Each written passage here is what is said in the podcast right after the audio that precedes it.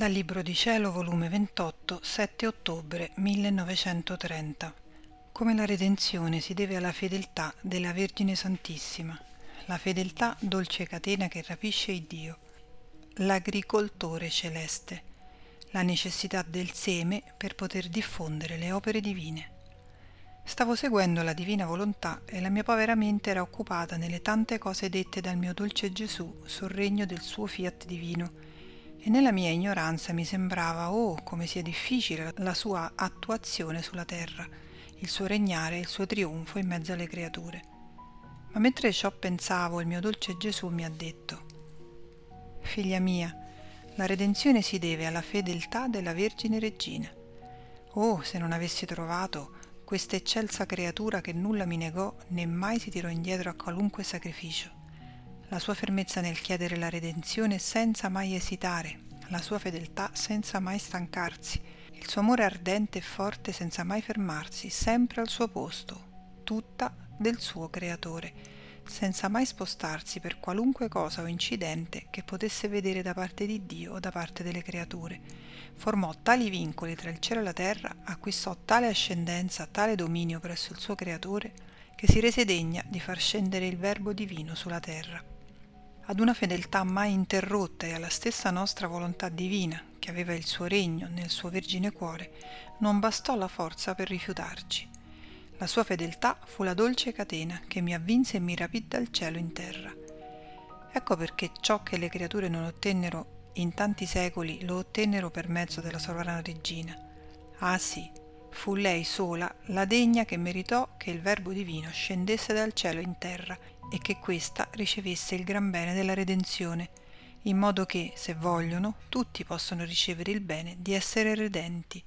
La fermezza, la fedeltà, l'irremovibilità nel bene e nel chiedere il bene conosciuto si possono chiamare virtù divine, non umane, e perciò sarebbe negare a noi stessi ciò che la creatura ci chiede.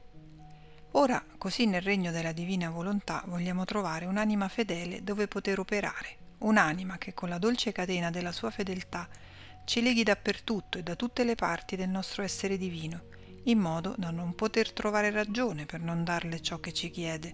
Vogliamo trovare la nostra fermezza, appoggio necessario per poter chiudere in lei il gran bene che ci chiede. Non sarebbe decoroso per le nostre opere divine affidarle ad anime incostanti e non disposte ad affrontare qualunque sacrificio per noi. Il sacrificio della creatura e la difesa delle nostre opere sono come metterle in un punto sicuro. Onde, quando abbiamo trovato la creatura fedele e l'opera esce da noi per prendere posto in essa, tutto è fatto, il seme è già gettato e a poco a poco germoglia e produce altri semi che, diffondendosi, chi vuole se li può procurare per farli germogliare nell'anima sua. Non fa così l'agricoltore? Se ha il bene di avere un solo seme che può essere la sua fortuna, lo semina nel suo terreno. Quel seme, germogliando, può produrre 10, 20, 30 semi e l'agricoltore non semina più uno solo, ma tutti quelli che ha raccolto e tanto torna a seminarli da poter riempire tutto il suo terreno e giunge a poter dare agli altri il seme della sua fortuna. Molto più posso fare io, agricoltore celeste, purché trovi una creatura preparata, il terreno dell'anima sua, dove posso gettare il seme delle mie opere quel seme germoglierà e a poco a poco farà la sua via, si farà conoscere, amare e desiderare, prima da pochi e poi da molti, che il seme celeste della mia divina volontà sia seminato nel fondo delle loro anime.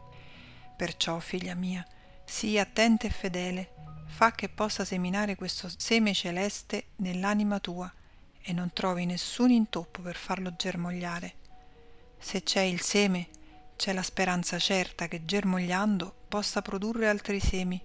Ma se il seme non esiste, tutte le speranze cessano ed è inutile sperare il regno della mia divina volontà, come sarebbe stato inutile sperare la redenzione se la celeste regina non mi avesse concepito come frutto delle sue viscere materne, frutto della sua fedeltà e della sua fermezza e sacrificio. Quindi lasciami fare e siimi fedele ed io penserò a tutto il resto.